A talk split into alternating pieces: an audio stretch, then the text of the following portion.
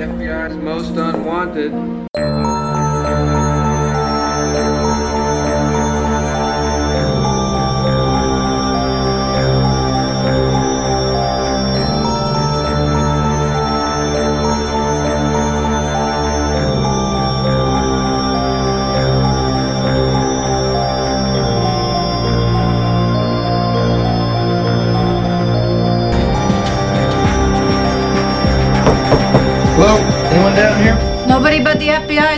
FBI's most unwanted. I've been waiting 23 years to say that.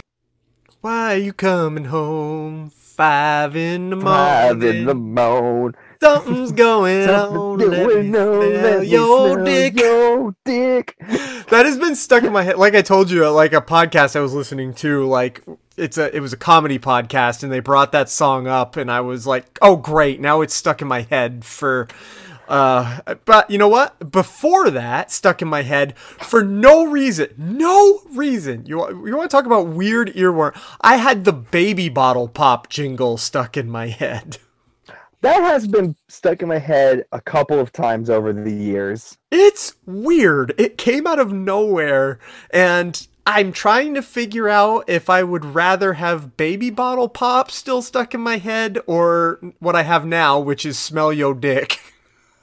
Uh, a couple weeks ago, I had the theme to those like Wonder Balls stuck in my head. Oh my! Oh, I wonder, wonder what's in Yeah. the Wonder Ball. Yeah. I guess that's a, at least that's a '90s thing. We finally made it back to the '90s, so that I can say this is the FBI's most unwanted. I'm Matt. I'm Justin. Yeah, those Wonder Ball, and they got rid of them because like kids choked on the things inside of them, right? Like they had like little like candies. Yeah, you got little, them. you got little figures in them. Yeah, Because I remember thought. I used to, I used to get a couple of those because I was like, these are cool. Like, get a, a chocolate ball with a little little toy in the middle of it, Mhm. and then yeah, kids were choking choking on it. That's what I thought. Yeah. So this week's episode is titled "The Field Where I Died." It is season four, episode five, directed by Rob Bowman, written by Glenn Morgan and James Wong. Originally aired November third, nineteen ninety six, and has a uh, notable guest star in Kristen Cloke. Actually, this episode was written for her because uh, Glenn Morgan and James Wong had worked with her on their short lived science fiction series Space Above and Beyond. Uh, she's also appeared, she was in the original Final Destination as Valerie Lewton in 2000, and she was in Final Destination 5 again as Valerie Lewton in 2011. Uh, folks might recognize her from Lady Bird, the 2006 version of Black Christmas, or Willard. Uh, she's been in all that stuff. Also, looks like here when she was, uh, she's been in Doogie Howser, Quantum Leap, Cheers, Diagnosis Murder, Mad About You, Murder She Wrote. So she's been in a lot of stuff. Yeah, I've definitely seen her in at least in the Final Destination movies and Black Mhm. Christmas. Yep. Yep. Uh, this, like I said, this was written for her uh, because uh, Morgan and Wong uh, really were impressed with her on Space Above and Beyond, and they knew that she did a lot of characters and voices, so they wanted to bring that in to this. And they also wanted to challenge David Duchovny as an actor, which is why it focuses so much on uh, Mulder doing a lot of, of emotional work and also was inspired by Ken Burns' Civil War documentary. So, I mean, that kind of explains some stuff about this. We'll, we'll get into it when we get there, but there was like, this was a weird ass episode. dude, I told you this episode is slow as can be. Like, it really is. yeah, and we'll talk about it. I don't actually hate this episode. I think there's a lot of good stuff going on in this episode. Uh, in terms of acting, it's the story part that I don't think is the strongest. So, and it's also directed really It well. I think there's isn't. some. I think I think Bowman got some really good shots in this episode as well.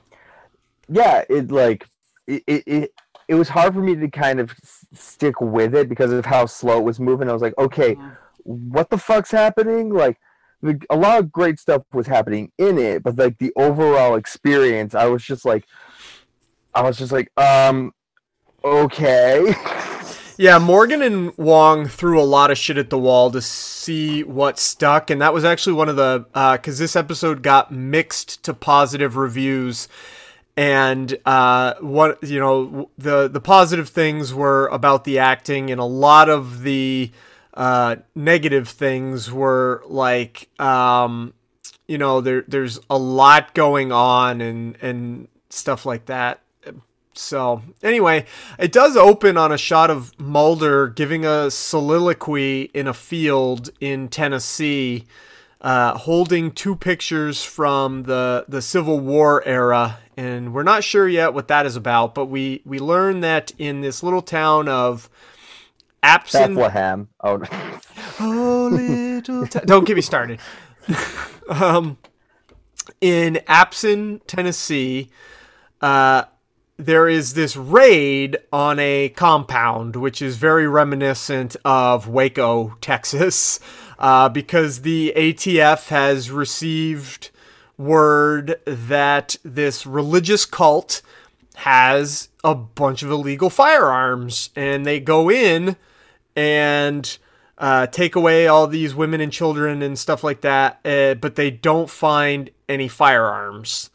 Um, what they do find is, uh, well, actually, this place is called the Temple of the the Seven Stars, and Mulder during part of this he kind of gets this weird deja vu and walks out a back door and into a field because they're specifically looking for Vernon Ephesian, who is the head of this cult, and they can't find him. And Mulder hears like he, he just he's like I don't uh, I don't something something's up, and he walks out, and Scully's like.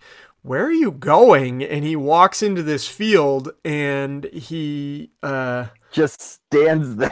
he just stands there for a little bit and what what eventually happens is he finds the trap door in the ground and Ephesian is down there with a woman and they are about to drink the uh, well, with a bunch of women actually. There's six women down there and they're about to uh, drink the Kool-Aid reminiscent of Jonestown. They're all about to die. Um, and so you know Mulder stops them and it's like the funniest. I, I have I kind of laughed a little bit because like the one girl that's Cloke Cloke's character goes Yeah. to drink and he's just like no. Yeah, he he we can tell he's kind of feels some weird draw towards this woman Melissa Riedal Ephesian. Um she's one of uh Vernon Ephesian's six wives. Uh, people start cults to make money and fuck. That's why cults exist. That's Jared Leto's cult.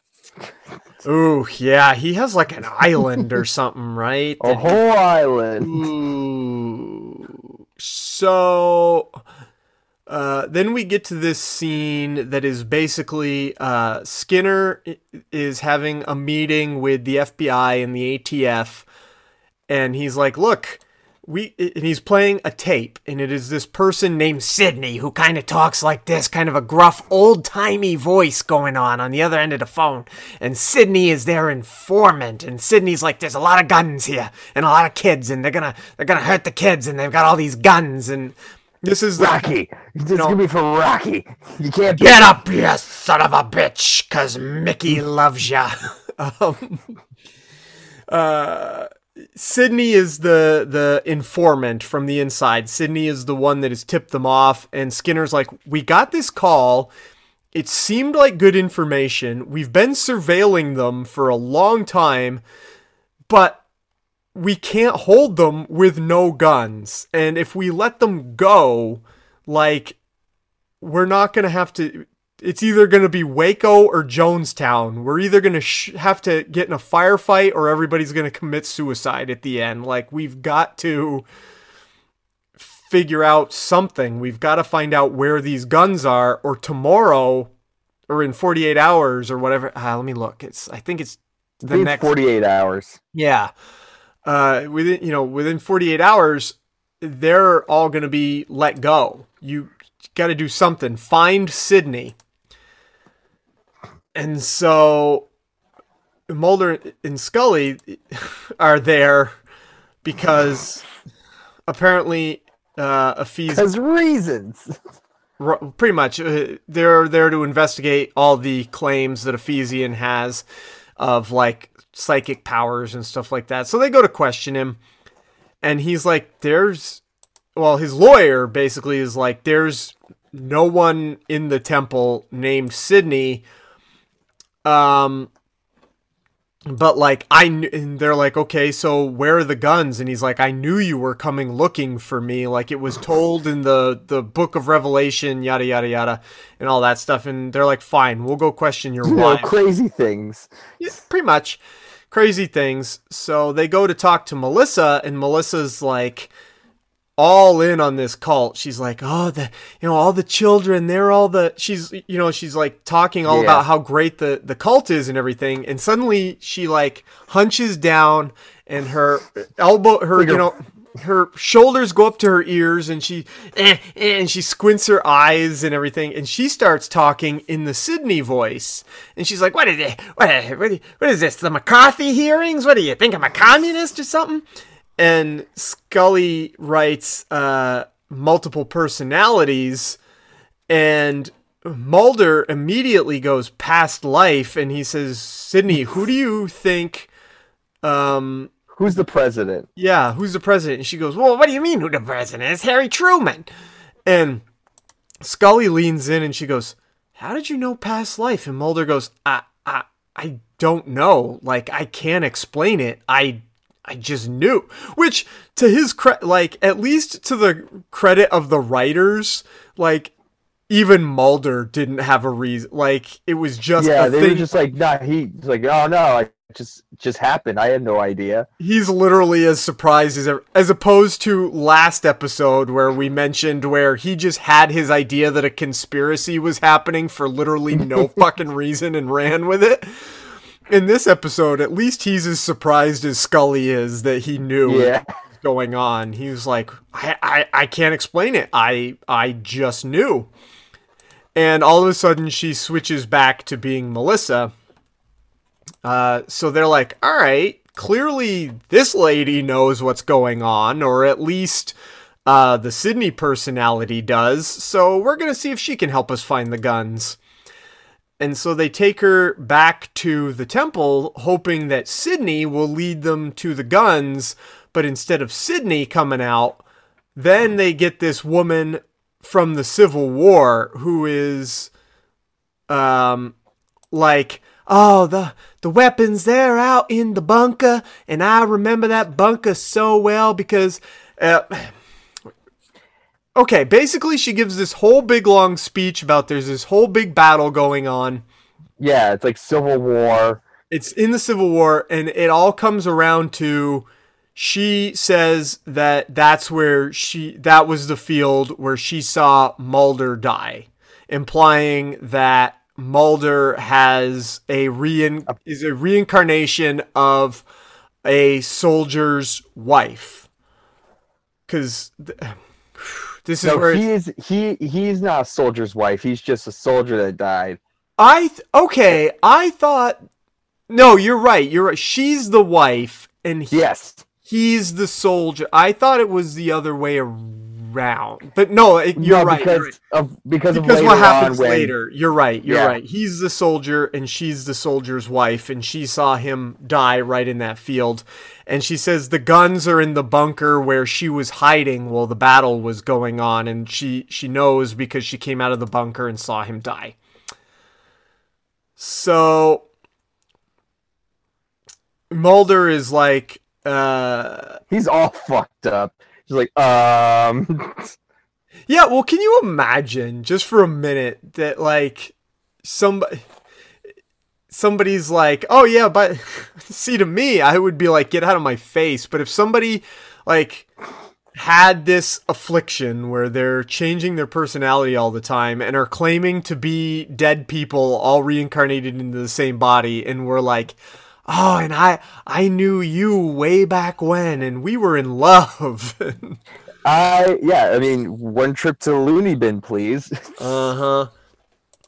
And Mulder's like, well, we have to get her under hypnotic regression to recount her past lives. And Scully's essentially like, Mulder, why? Like, we are, we're literally, she calls him on it too, like really bad. She's like, Mulder, we literally are under a huge pressure deadline here. We have to find those guns. We have to find where they go. Like they're gonna let them all out of jail, and something is really bad is gonna happen because they can't hold them, and people are gonna die, and you don't give a sh. She she essentially says you don't give a shit about that. You give a shit about you because this Yeah. lady said you're a reincarnated dead person. Like this is not the time, and somehow Mulder still wins. yeah, because the argument is just like he's like because part of the argument i that Scully's like gives is like is she suffering from multiple personalities or or dissociative identity whatever, and you're just basically going to hurt her more by forcing her to relive these other character like these other things that could easily damage her brain. And and Mulder's just like I don't give a shit. Yeah, and so she doesn't reveal under the the hypnosis where the guns or anything are. She doesn't really say where they are, but then Mulder goes under to confirm her um story and this is where we get like it's See, this is what I meant at the top, where I'm like, the acting is all really good, but the story amounts to literally nothing. Yeah, it's like buzzwords. There's this whole beautiful, well, it doesn't necessarily amount to nothing, nothing, but a little bit of nothing, because this is this really great performance by David Duchovny, and he talks about how he was a Jewish woman with a son, and the son was the same soul that was eventually his sister Samantha, and his deceased father, who was Scully, is dead, and Melissa was his husband in this life and had been taken. So, okay, so he was the Jewish woman. Oh boy, he was the Jewish woman. Samantha, his sister, was the soul in the body of the Jewish woman's child, and the Jewish woman's dead husband was Scully's soul. And then Melissa. No, I'm still I've still got this wrong. Holy shit. Scully was his father. Okay. He was the Jewish woman. Samantha was the Jewish woman's daughter. The Jewish woman's father, that was Scully, and then his husband was Melissa, the lady with the multiple personalities. There, I finally got it right. The aristocrats. The aristocrats! Um, she had been taken to the Melissa, the husband in the Jewish life, was taken to a Nazi concentration camp run by a Gestapo officer who was the same soul as the smoking man in this life. yeah. And so then he switches to the Civil War life and he's like, Oh, I, I'm in the Civil War. My name is Sullivan Biddle and and Melissa is Sarah Kavanaugh. And and my best friend, my best friend is my sergeant, and my best friend, my sergeant is Scully, and we're all there, and we're all having this big battle, and uh, on and on, and so Scully, now that she finally has names, Sullivan, Biddle, and Sarah Kavanaugh, she goes, she's still trying to disprove all this when she goes to the Hall of Records. Yeah. But when she goes to the Hall of Records, she finds out it was real. She finds Biddle and Kavanaugh. And Such great names, Biddle. Biddle. And she gives them to Mulder and and uh it was he was a Confederate soldier. I mean, we're in Tennessee. Obviously, he was a Confederate soldier. Deep South, Confederate. The South will rise again. Yeehaw! um, and so everybody gets out because they don't find the guns, right? And so which which is weird first of all because he's still talking to Sarah uh and like in the interrogation room. Hmm and Kavanaugh walks in. Not like a cop to like escort her out or something. Just he Kavanaugh walks in is like are you ready to go? Oh, you mean Just like- Ephesian? Ephesian th- Yeah. that, yeah freaking names. Just like just so weird. It's like that- that's not how this works. Like someone that is a suspect doesn't walk into an interrogation room. Well, and, and the FBI and, and the ATF, they plan to go back, even though all these people are, are there again, um, to do another search to try and find these guns again. But Ephesian, he realizes that, like, we're not going to be able to, to survive again. Like, we can't stay in here forever with them outside. We don't have enough food or anything like that. So he gets the guns out and he gives them to some of the guys and he starts handing out the kool-aid. Uh, you know what? I keep everybody gets that wrong. It's not kool-aid. I don't want to tarnish the good name of kool-aid anymore. It's flavor. Oh, yeah it's flavor aid. Oh yeah the kool-aid man kicks in my wall and is like oh no don't tarnish kool-aid. We didn't kill people. As he then strangles you and make force feeds you like cool like poisoned kool-aid. Drink this poison flavor aid bitch. I mean. Um, so yeah, they all, of course, uh, the the men with the guns, they open fire on the FBI and everything, and everybody starts drinking poison, except for Melissa, who has turned into Sydney at the last moment, and Sydney doesn't drink the poison and pretends to be dead.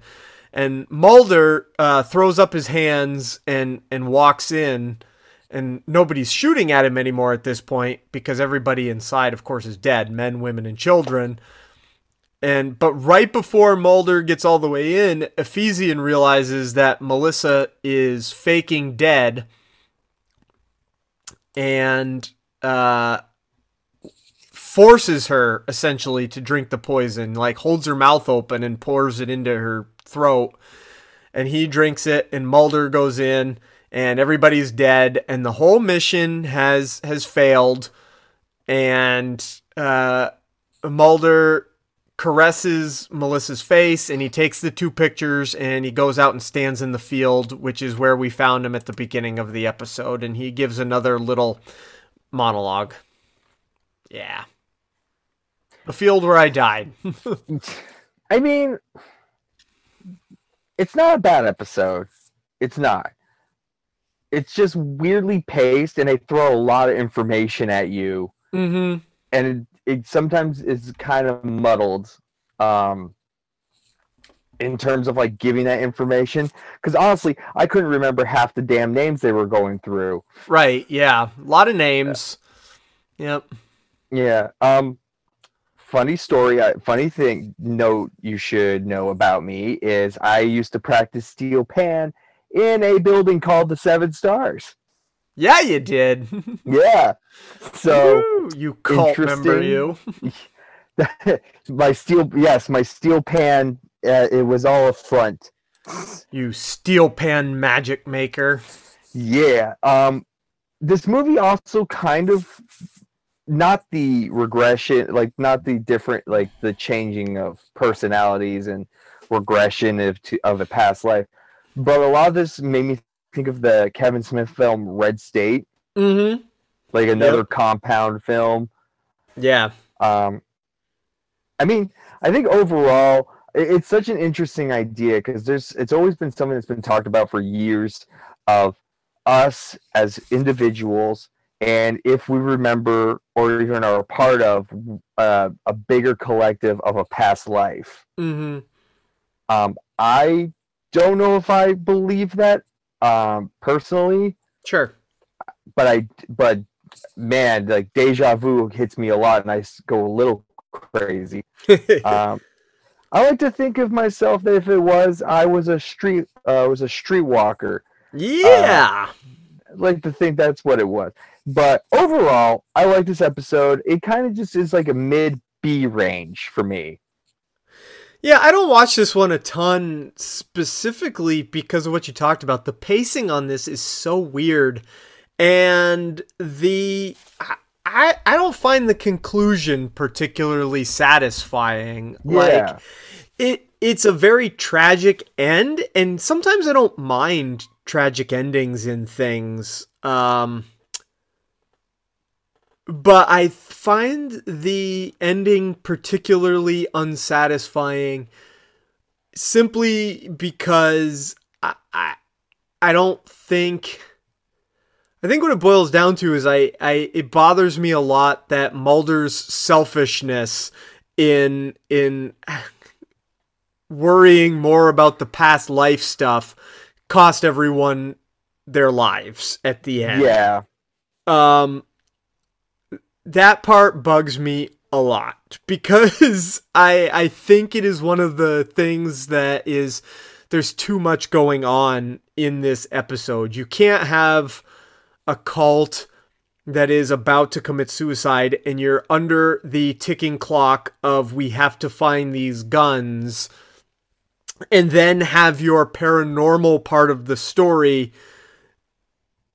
distract from that mission. I think it's just a I- I think it's a writing failure that the the the paranormal as it still could have ended in a completely tragic place i think without the paranormal part being so distracting to Mulder that he lost sight of the fact that something terrible was going to happen. I feel like this should have been a two-parter. Like maybe like uh, like maybe the whole regret like the whole thing of past lives could have bled into a second episode Yeah. as something to really go into. Yeah. But I it felt like there was just too much happening and not a lot of time. Yeah, I think that's really it. Like the the ideas are all really solid. I just think somewhere in the writing it kind of falls apart.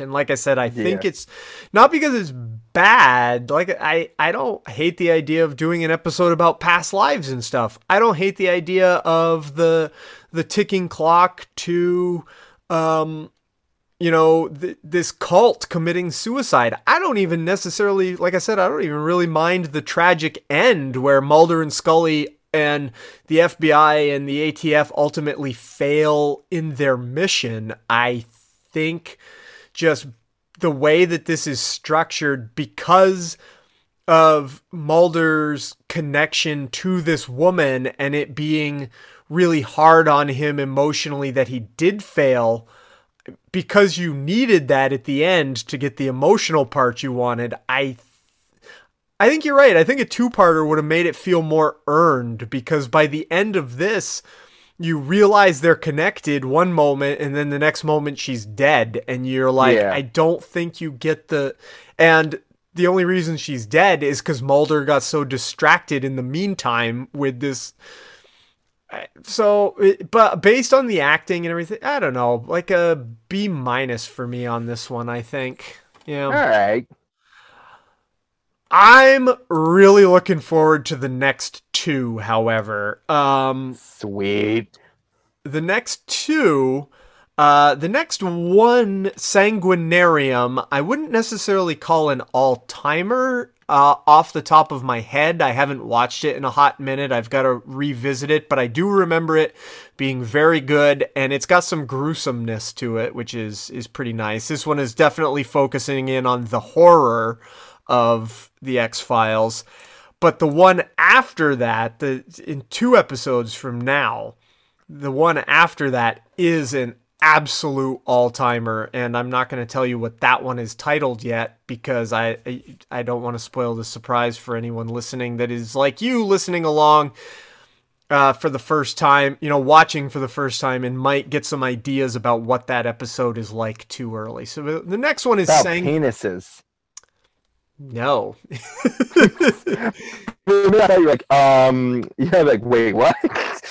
oh, I, I I might as well tell you. It is called Mulder's Huge Bulge. That's the name of that. Finally. no, it is. Uh, but no, next next episode is Sanguinarium, and like I said, it is got some gruesome to it, so that's pretty exciting. Sweet. Yeah. Later, everyone. Later.